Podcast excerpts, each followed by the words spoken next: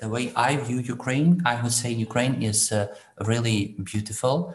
Uh, you have to discover it yourself. You have to come to visit us, but uh, mostly you have to be in touch with the Ukrainian people to discover their soul. And Ukrainian soul, that's something special.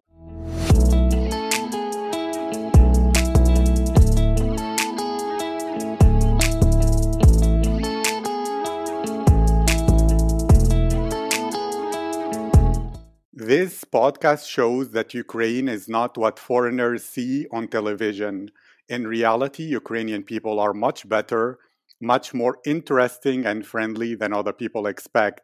This podcast is about the real life, experiences, work, and personalities of Ukrainian people with a focus on the capital Kiev so that foreigners discover the positive truth about Ukraine, hear the voices of Ukrainians, visit the country, and invest in the economy, creating more opportunities for the younger Ukrainian generations to stay and build their country. Hello, my name is Aziz, and I have a deep connection with Ukraine. My grandfather volunteered in 1987 to help liquidate the Chernobyl chemical radiation because he believed in humanity. He was a real hero for me, and even though he struggled with cancer after that for the rest of his life, he always told me many great things about Ukraine and its people. Then, from 2018 to 2019, for two years, I began working with UNICEF in Ukraine to build orphanages for the children who lost their families in the war. I could not return to Ukraine in 2020 because of COVID 19. So, this project is my volunteer work to help Ukraine. And thank you. Thank you all so much for the support. This podcast now is ranked number one on Apple Podcasts about Ukraine, top 100 travel podcasts in Switzerland, top 60 travel podcasts in the UK, top 60 in Norway, top 30 in Italy, top 30 in the Netherlands, top 30 in Spain. Oh my God, top 25 travel podcast on Apple Russia, top 20 on Apple Poland, and top 10 in South Korea. So thank you. I'm grateful to you. Please keep supporting as well as follow the new Instagram page about this project at aziz.future. My guest today is Father Volodymyr Malchin from theological studies at the Pontifical Oriental Institute to philosophy at St. Basil College Seminary to Summer Theological School at the St. Andrews Biblical Theological Institute, to a magna cum laude in medical ethics at Ateneo Regina Apostolorum, to a licentiate degree with summa cum laude from the Pontifical Gregorian University, from being a tour guide in English, Ukrainian, and Russian at the visitors of St. Peter's Tomb under St. Peter's Basilica in the Vatican, to a senior teacher at Speak Up Learning Systems Ukraine, to a professor of dogmatic theology at the Superior Institute of Religious Sciences of St. Thomas Aquinas, to the head of Patriarchal Curia at UGCC Patriarchal Curia, to a territorial chaplain and one among the first of the Knights of Columbus Order in Ukraine, to being a professor of dogmatic theology at the Kiev Three Holy Hierarchs Spiritual Seminary, to vice chancellor for over a decade, then head of development department at the Ukrainian Greek Catholic Church Patriarchal Curia, as head of development and communications office, vice chancellor of the Curia of Major Archbishop of Kiev Halych, elaborating on financial sustainability, fundraising campaigns, and communication strategies. We will speak about various topics, which may or may not include the UGCC Church, history of perseverance and resilience, social ministry helping people in need, online ministry reaching out to people, UGCC as a global church, and married priesthood. Reverend, how are you today? I'm very good. Thank you. How are you? I am great, honored, and happy. And to begin sharing your voice and your story with everyone who is listening, I am curious about something which is very important. You, your choice to follow the path of the Curia is a choice that often comes from a moment of realization or a deep belief that comes either from history or from watching a lot of struggle and perseverance to your community, or even one day you had a moment that changed your life. If you can begin by sharing that, as well as the history of perseverance of the church. So, to you personally, the day that made you decide, I will follow this path, as well as about the church. Okay, sure.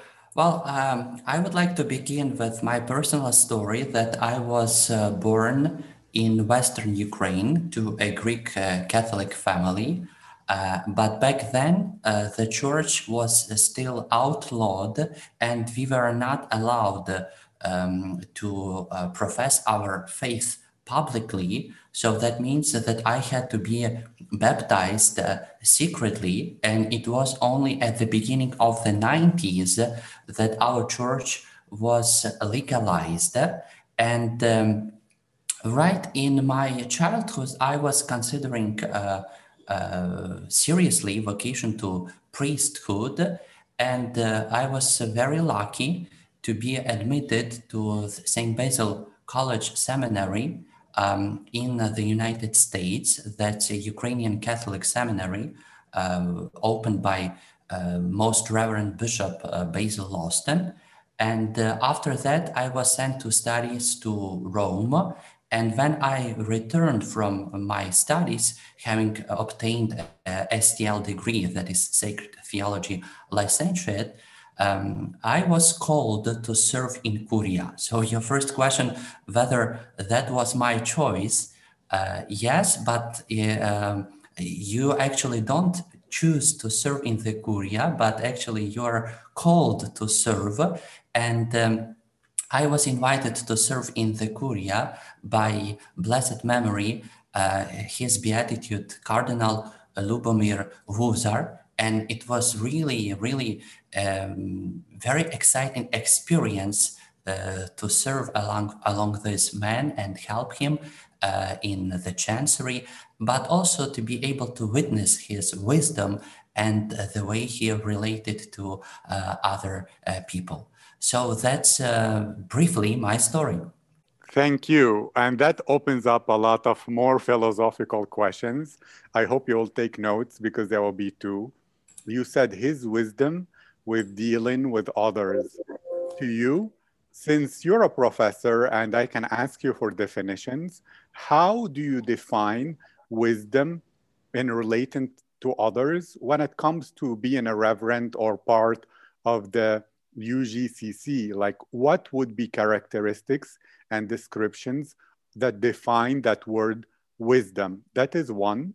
And second, you have experienced Catholicism and Greek Catholicism in Ukraine, in the US, and in Rome. What could be a bit of cultural differences you notice between all three way paths or ways to express faith that you found interesting? Yes, sure. Well, let's begin with the first definition of wisdom, and uh, that's obviously uh, first it's uh, God's gift, one of the gifts of the Holy Spirit, and the path that God provides for human being uh, to follow His uh, calling. And um, in our tradition, um, we have a special notion of uh, Sophia, that is God's wisdom, that we cultivate in a special way. So that means when we are listening to God's voice, uh, His precepts, and build our life accordingly, that means that we can strive for perfection to be really children of God, but also this. Um, uh, notion of wisdom, Sophia, it also has a social dimension, meaning that we do not only reach the sanctity and fullness of our personal life, but we can also implement these ideas in society as such. So, wisdom, it's not only about personal growth, but that's a special gift how to be related to other people, how to recognize gifts in other people, how to be able to collaborate with other people for the higher goal. So uh, I would say that the summary of all of this is what makes uh, Sophia wisdom uh, so special in uh, in life of every priest i would say even of every christian because wisdom it's not only a gift reserved to special one but god provides the, this gift for everyone who is able and who is willing to embrace it. Now second part of your question cultural differences that i was lucky to experience on different continents that was really really god's blessing for me because you can imagine i joined the, the seminary uh, at the age of 17 and it was the year 1998 when i first stepped into st basil college seminary in the united states and back then it was completely different world as you can imagine coming from uh, a small village in western Ukraine and finding myself in the United States, it was really like a different reality. And let me show it by one simple example. I remember my first class at St. Basil's College. It was English composition class. And right after that class, obviously everything was in English. Uh, our task was to uh, write a um, one page composition and it had to be typed. But can you imagine that at that time I've seen a computer a couple of times in my life, but I never knew really how to type.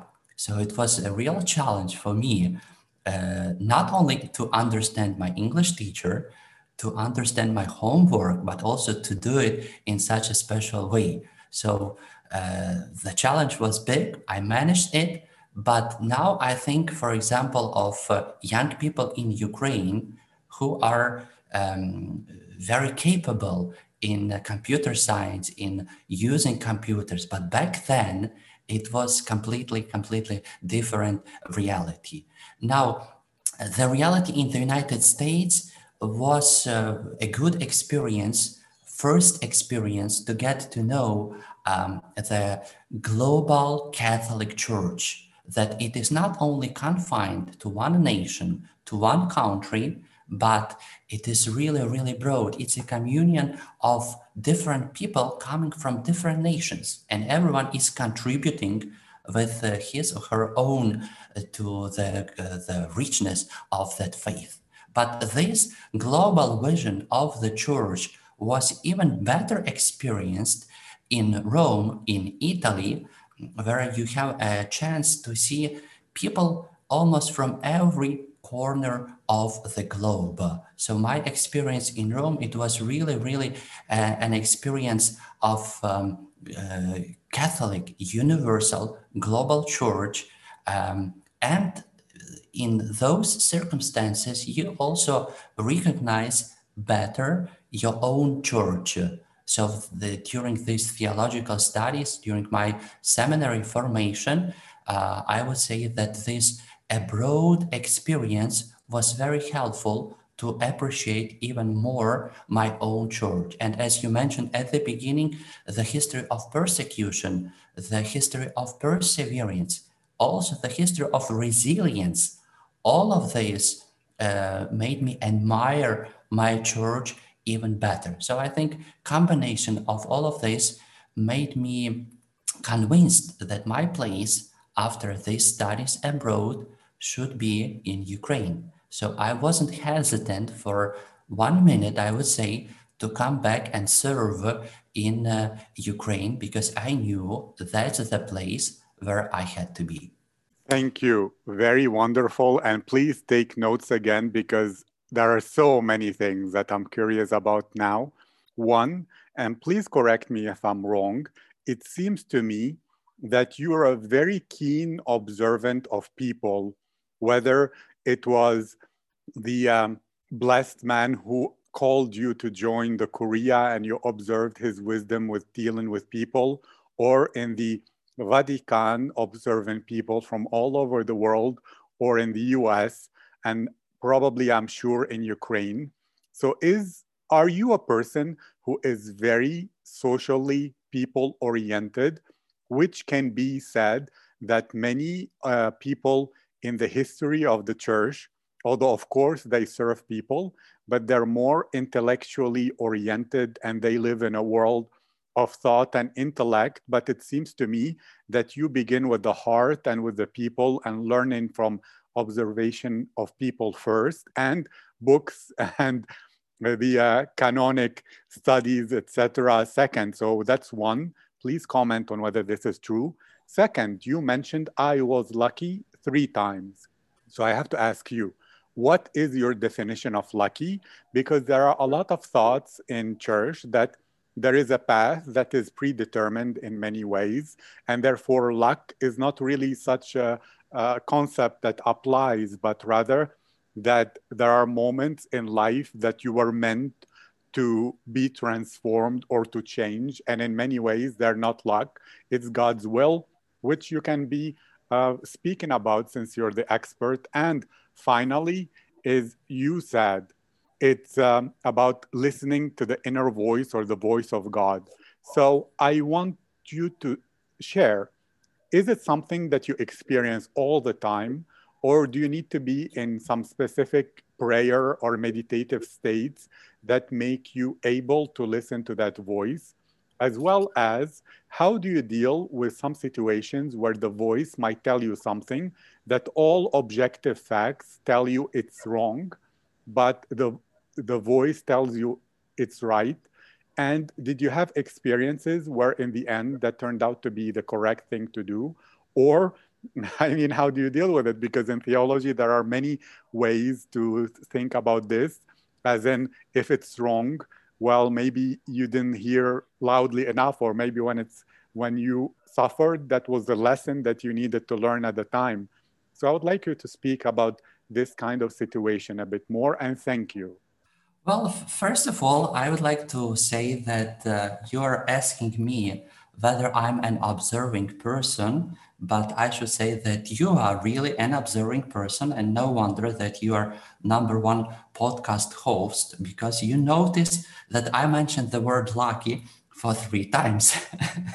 so um, you're right that it's not strictly theological concept, but for me it was uh, um, the way to show that probably I didn't deserve um, uh, such opportunities in my life. I've never dreamt uh, in my childhood that uh, I would uh, have education in the United States, in Italy, and then working in the Curia. But uh, you're absolutely right that at the end, uh, it was God's will for me.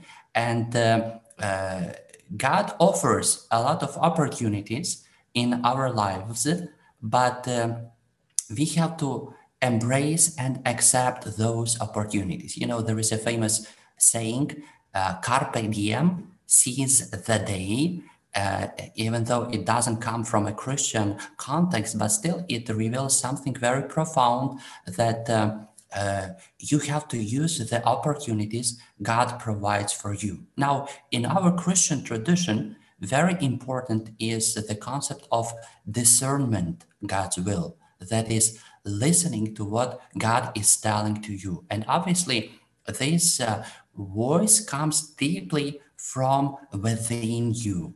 Uh, it's not only intellectual, uh, it's not uh, only emotional, but um, it uh, embraces your whole being. So, uh, obviously, a person has to be in deep connection with God uh, through prayer, through uh, way of life, uh, to be able to hear His voice. And I would say that um, our whole life we are learning how to do that. But there are some, you know, important stages at your life when you have to make a decision.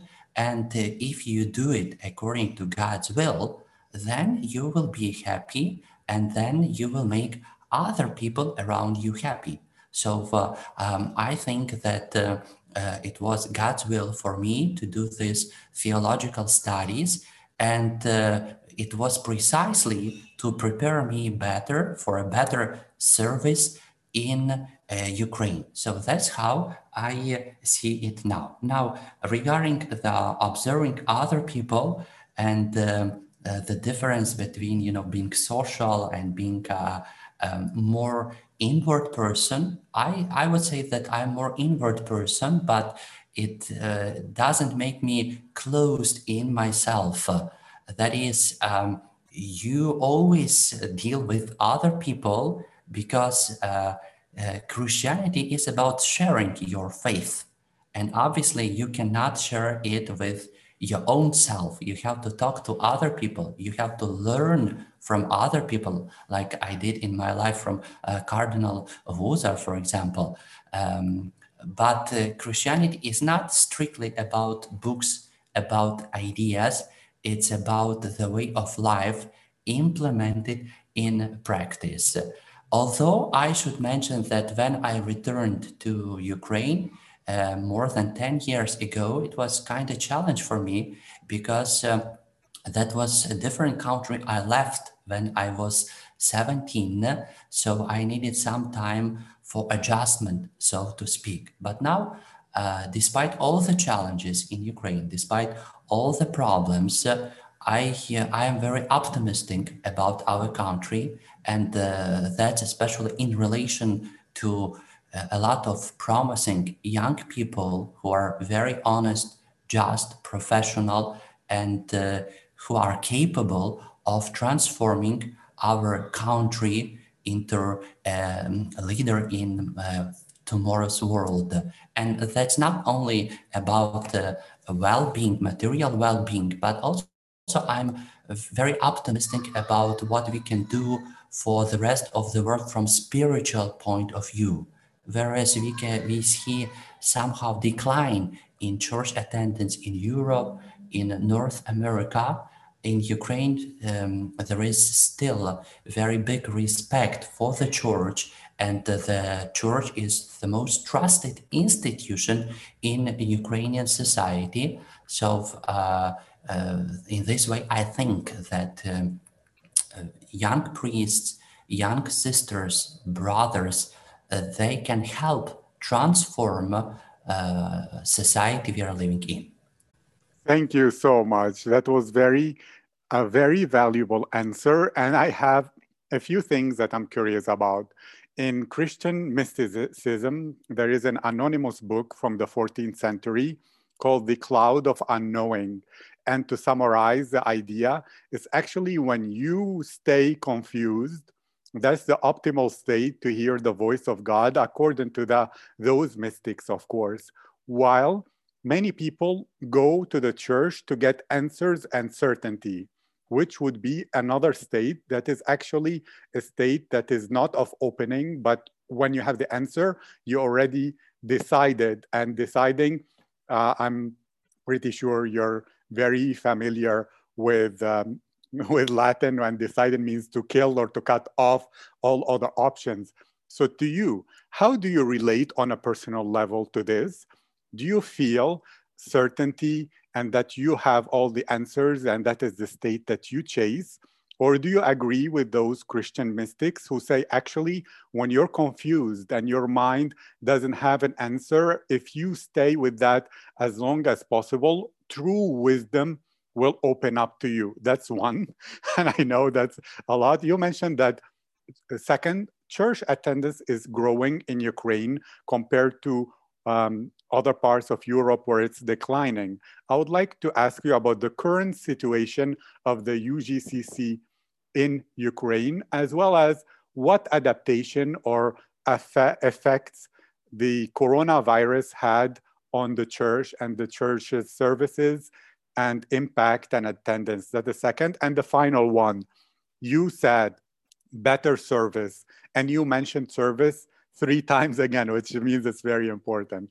And you mentioned this about making other people happy and sharing your faith. Well, what does better service really mean to you? And even someone who's not part of the Curia might understand those principles and better serve people from whatever place they are in society. And second, humans are born with a state and a, a level of selfishness. So for you to be selflessly serving.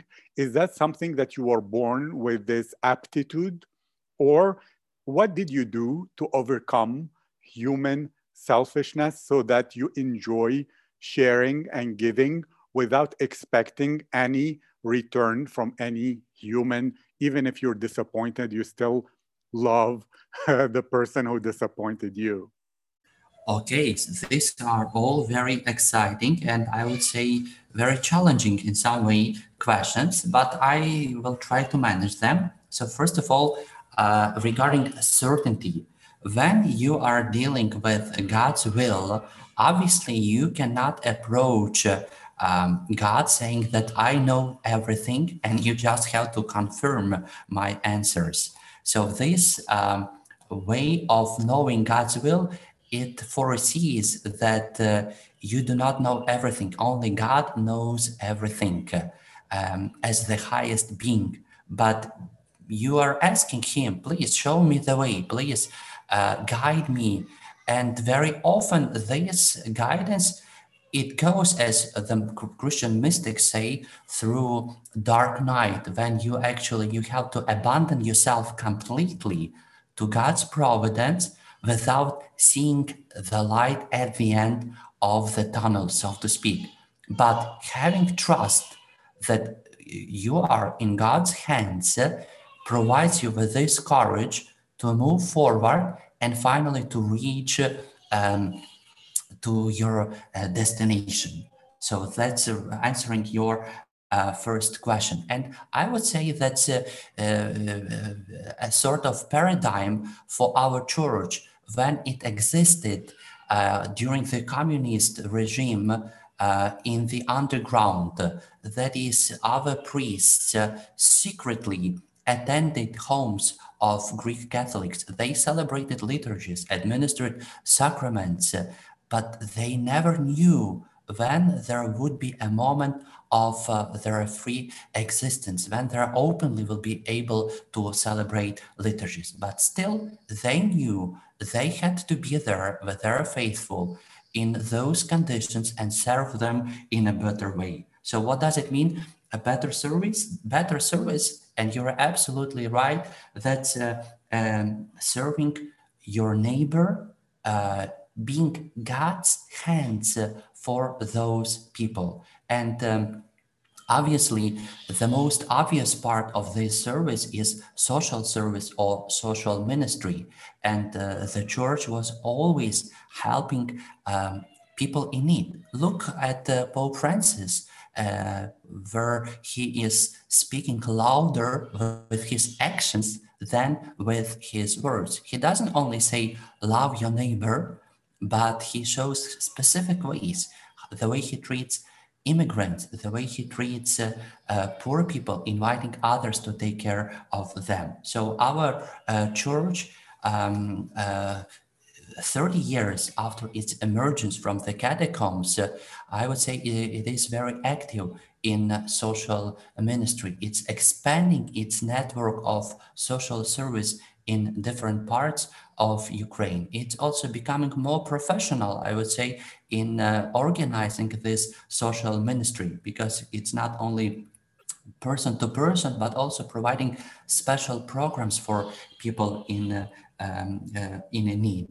But another part of this service, I would say, it's working for the transformation of uh, Ukrainian society.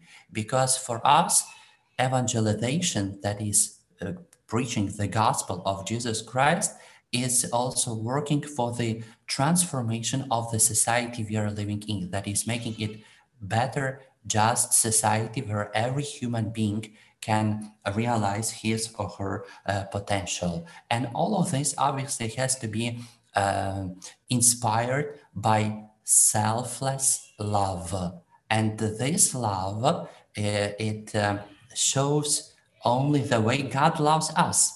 He doesn't love us for something, for what we do, but just because we exist. So we are called in this way to serve uh, every person. And you said whether I achieve that way or not. Obviously, there is still way way uh, a long way to go for every person to become even better because uh, uh, the, our life it's a, a continuing journey continuing challenge but uh, if we know what we want to attain with god's help this is possible i think. Thank you so much. Great answers actually. And I don't know whether you watch movies or not, but Martin Scorsese in 2016, he created a great movie called Silence. It's about Christian faith being prosecuted in Japan, and I highly recommend it to the listener as well as to you. It's a, a great movie about perseverance, about not knowing when freedom will happen, and all the emotional challenges that the evangelical priests who went to Japan as well as the Christian people who were in Japan during the times where they were killed in horrible ways, uh, what they experienced. And it's a powerful movie. Well, okay, a few things which I'm curious about because in many um, spiritual kind of schools of thought as well, not just in church, they say this look, God loves you just because you exist. But then the criticism that people will say, yes, and you say that people should achieve their potential, but what would be the motivation for them to do if they already arrived, if you know what I mean?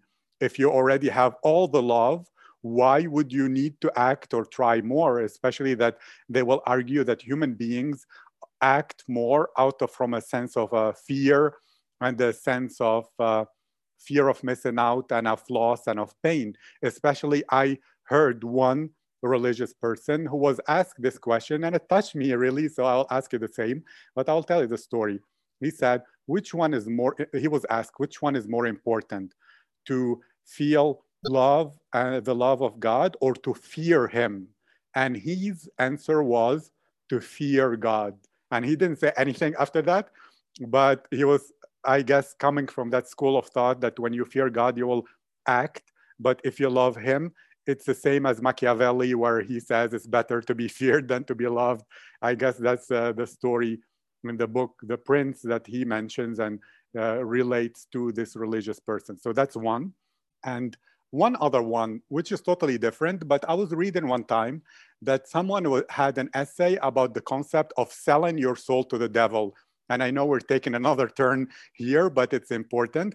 And that person was arguing, look, you do not own your soul. So how can you sell it? That was the main point. I want to ask in your church, is there that American stereotype where in many movies you see the concept of selling your soul to the devil? Is that something that is there in the Catholic Greek church?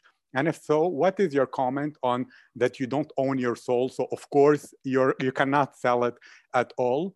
And finally, any stories that touch your heart when it comes to people that the church has helped or that you personally have impacted with your service and words. Good. I'm uh, glad that you mentioned about a movie of uh, uh, Martin Scorsese, and I like I like to share with you and our listeners my dream. I would like to see one day uh, a movie of a very uh, high quality, let's say Hollywood style movie about uh, one of our great churchmen, Patriarch Joseph uh, Slipi. I don't know if you know his story, but I'm inviting you to explore his story because after our church was uh, outlawed, he was sent to Siberian gulags and he spent a couple of decades uh, there persevering, but he uh, returned um, to Rome and then uh, became head of uh, head of the church. So I think his personal story, story of uh, resilience, of uh, perseverance, is really worth uh, to be um, shown in a popular movie. So who knows? Maybe someone who is listening to us will get interested in that and will help us to do that. Um, and uh, maybe Martin Scorsese, who knows, uh, he will be inspired also to get uh, interested in this story. Because, you know, when we are watching movies in Ukraine about uh, uh, heroes who really changed uh, the human history, like Nelson Mandela, Gandhi.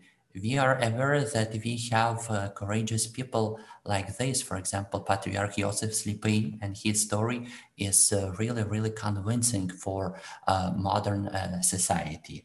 Now, coming back to the second question about whether you can arrive and reach uh, your goal. I don't think that you can completely attain uh, your goal here during your earthly journey uh, because for us Christians, our um, existence here is only a preparation for continuing our life uh, with God in afterlife.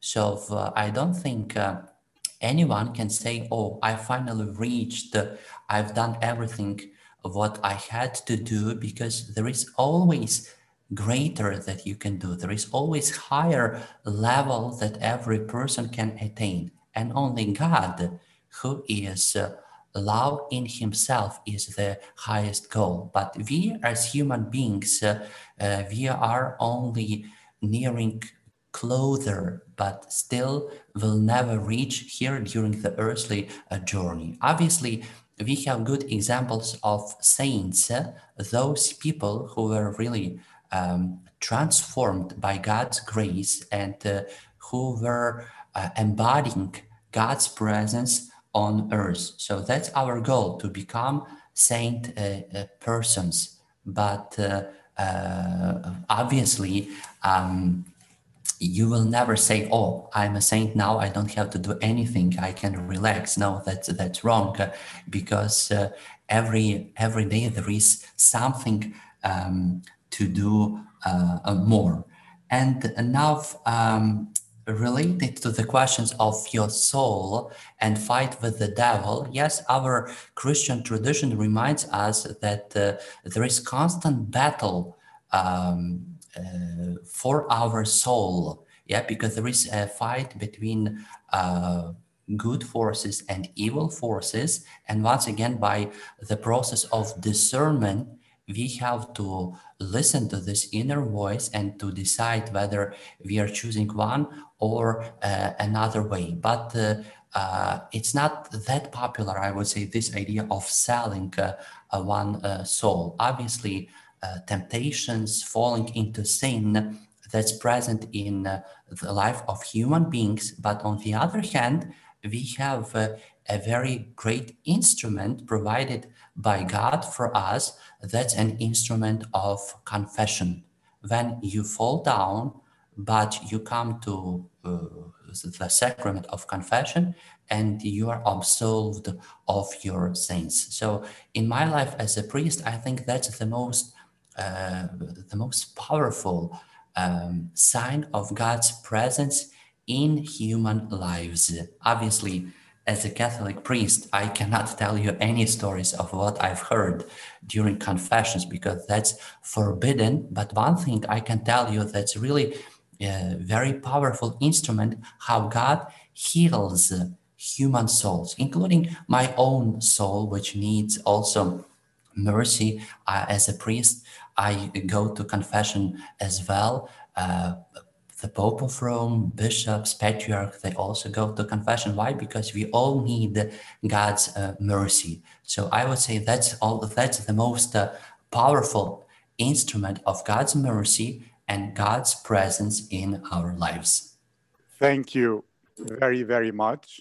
And please take more notes because this is wonderful. And it reminds me the story of uh, that person that was sent to the Gulag. I cannot pronounce his name correctly, but if you please can share the story as well. It reminds me of Viktor Frankl's book, Man's Search for Meaning, where he was sent to the Nazi concentration camps. And he was a psychologist and came with something called logotherapy. And in it, he noticed the difference between people who persevered versus those who died and gave up quickly is that the people who persevered had a meaning to their life that kept them alive, where others who gave up is because they thought they had no reason to stay alive. And that was the biggest killer of the people in the concentration camps more than even the Nazis. It's the hopelessness.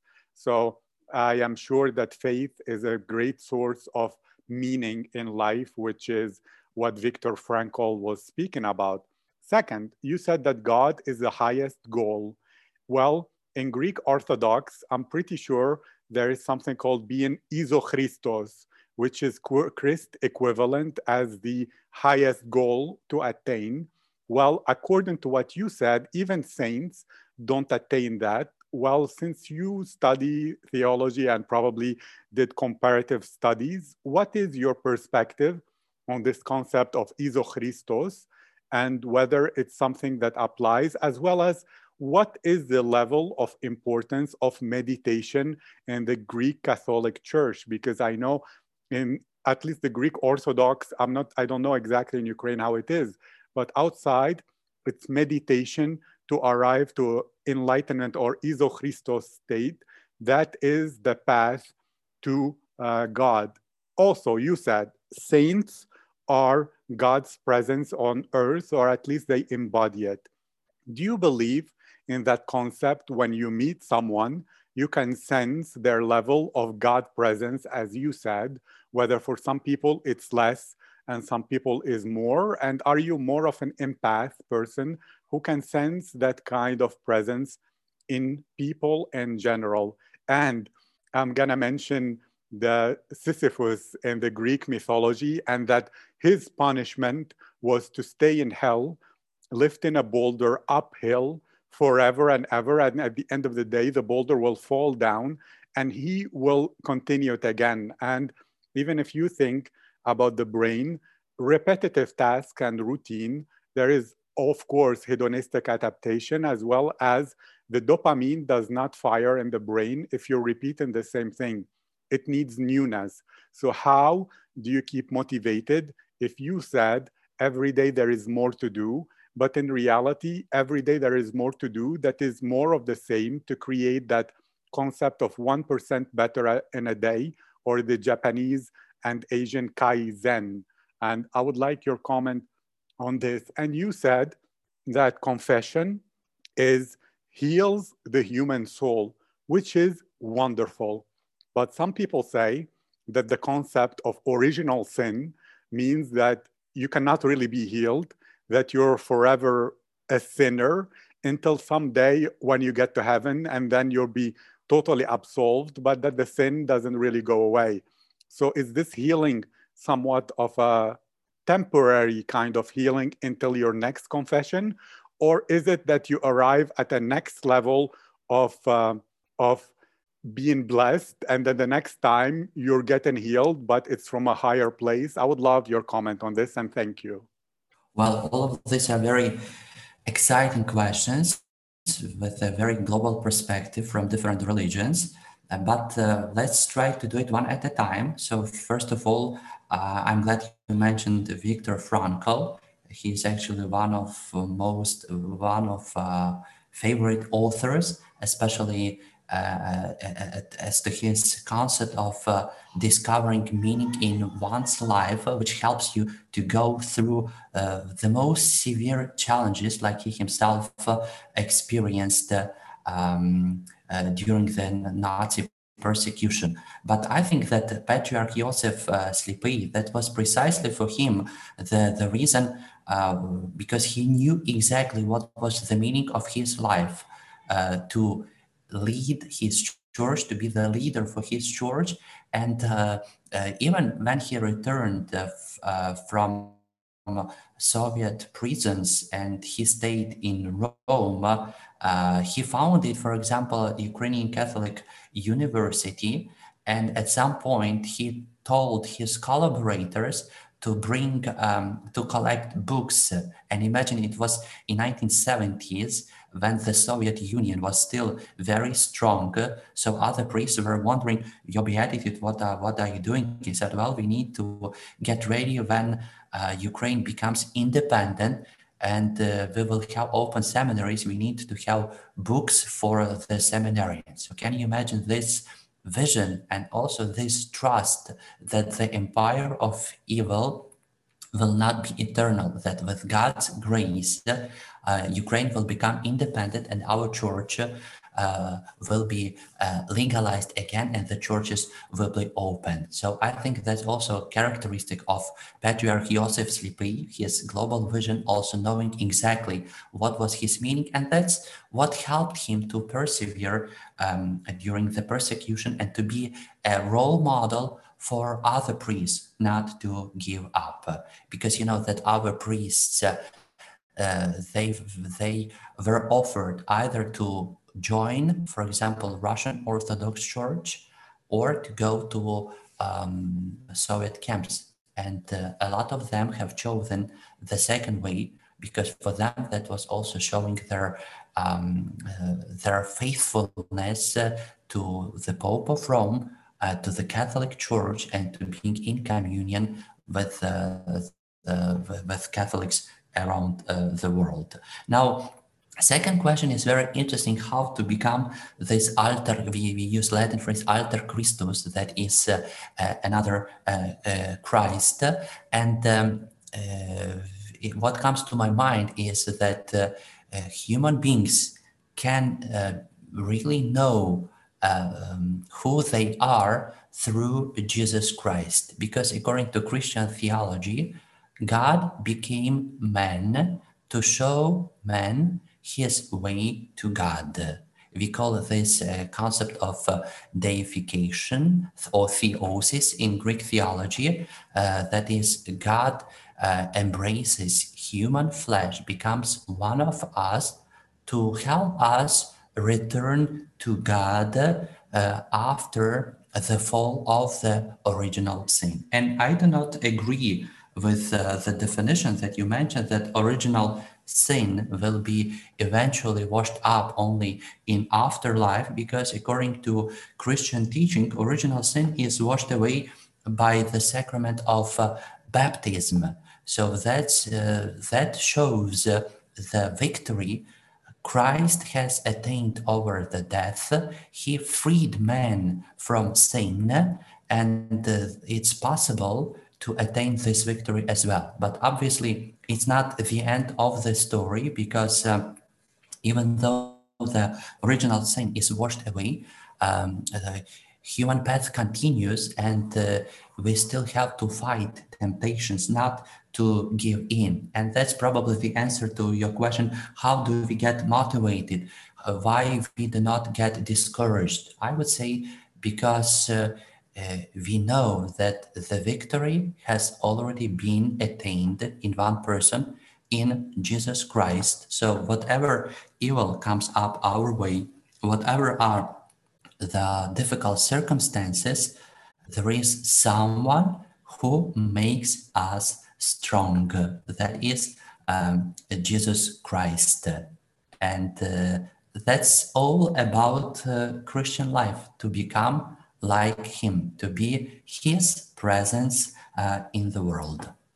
Thank you. And I wish you have mentioned a bit about feeling His presence in people, the, whether you can feel that in different levels. And I would like to comment what you spoke about the collecting of books there is a saying I uh, think is very relevant here, which is to live your life as if you'll be alive forever, but to live for your afterlife as if you'll die tomorrow. So that is the balance that I think he was embodying when he was um, working hard and being a true hero and leader of the church, which brings me to a leader of the church. In many ways, some people, and I might say more in America, will think a leader is someone who makes all the decisions by himself, who believes he is the source of power, who might be a bit arrogant, etc. But I know that in church, it probably comes from serving out of humbleness.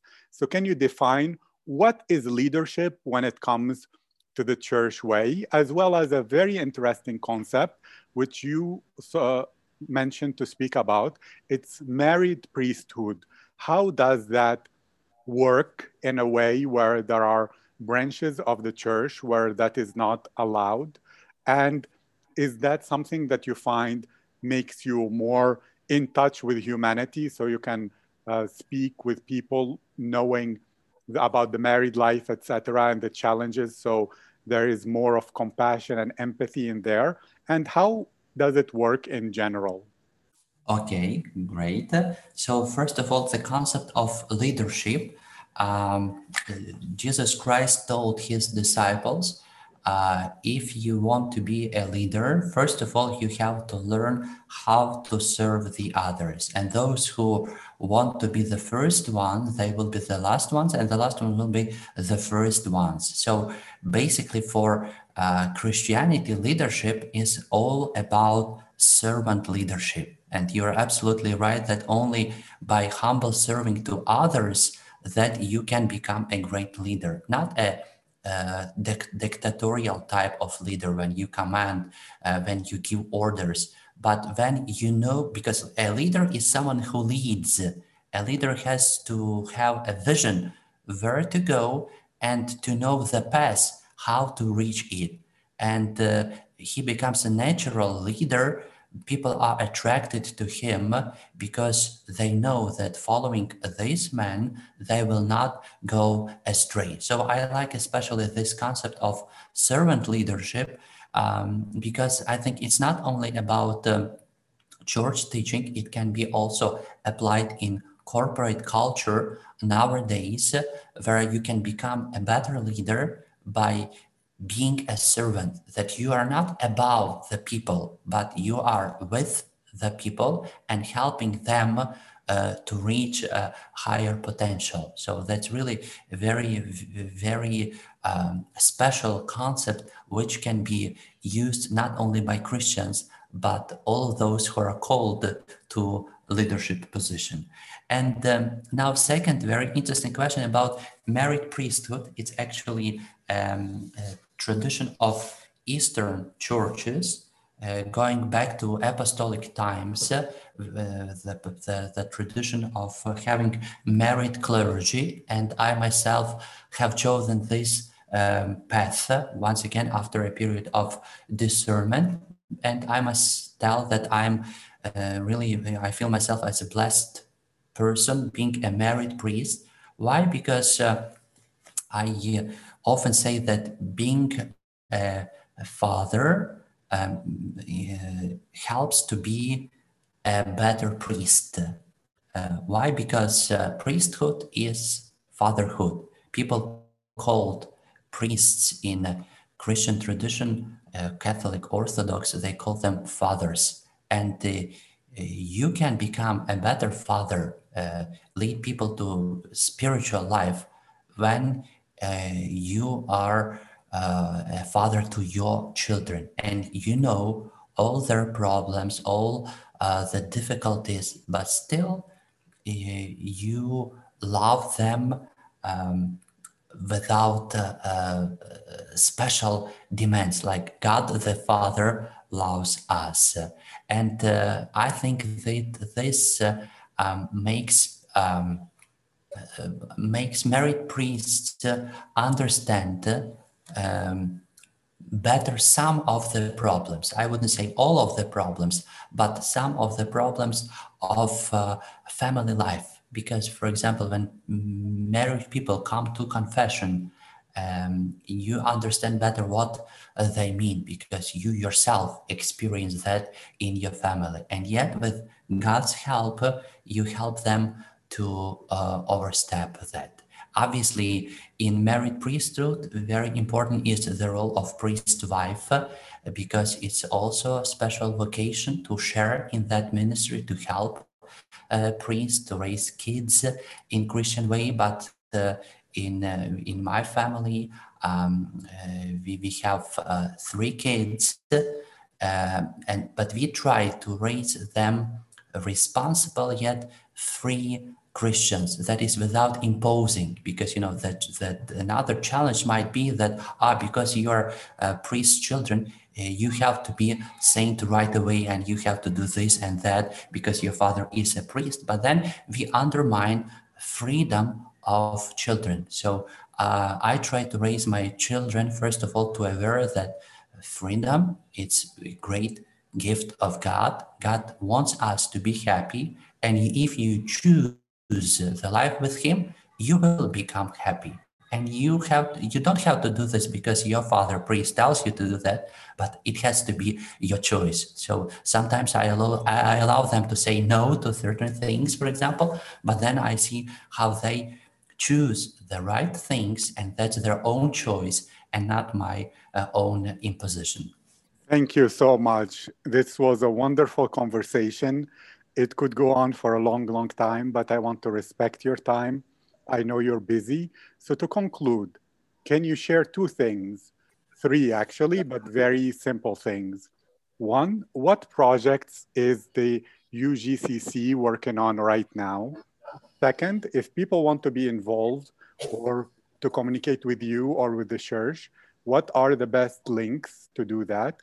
And finally, about Ukraine, if you were to say some things to describe Ukraine to the world, what would you say? So, the church, the projects the church is working on, how to be involved with it if people want to, and finally, about Ukraine and how you describe Ukraine and Ukrainian people to the world. Okay, so uh, first of all, yeah, the projects Ukrainian Greek Catholic Church is involved with. That's actually my one of my responsibilities in Curia to find uh, financial resources uh, uh, to be able to implement these projects. And obviously, for those who are interested in supporting our social ministry, our pastoral ministry, um, our ministry abroad, I could uh, uh, give more details, but you can look up uh, the activity of our church online, uh, going to www.ugcc.org.ua. That's the official web page of our church. And one another thing I would like to mention is uh, that during this COVID uh, time, restrictions times, it uh, it was a very big challenge for all churches globally, including our church.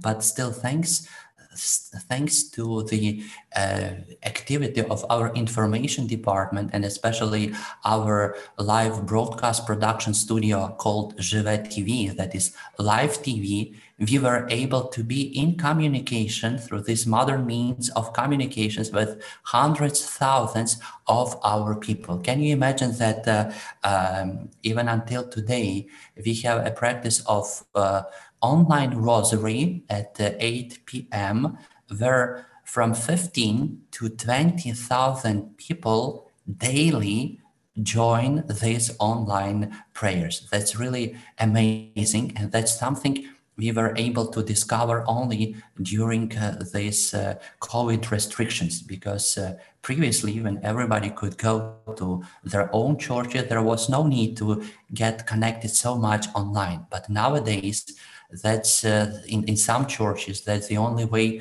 to be in touch with other christians to be united in prayer. So that's i think one of the most exciting projects uh, of uh, um, our church. And uh, we are looking for we we are we have big support from our institutional donors abroad like Renovabis Church in Need, uh, American Bishops Conference, Italian Bishops Conference, but still there are very interesting more projects that we would like to implement, especially related to formation of uh, youth leaders, to formation of uh, uh responsible leaders for so-called agents of change who will make Ukraine um, a better uh, place. And uh, finally, uh, the way I view Ukraine, I would say Ukraine is uh, really beautiful.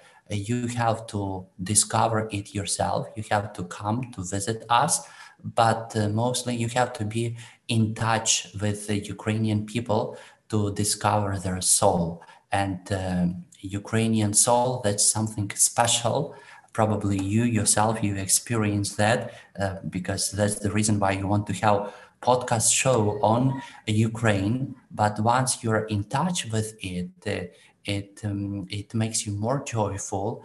It uh, I think it could also provide additional meaning in your life. So my message is to get in touch with Ukraine and with the Ukrainians.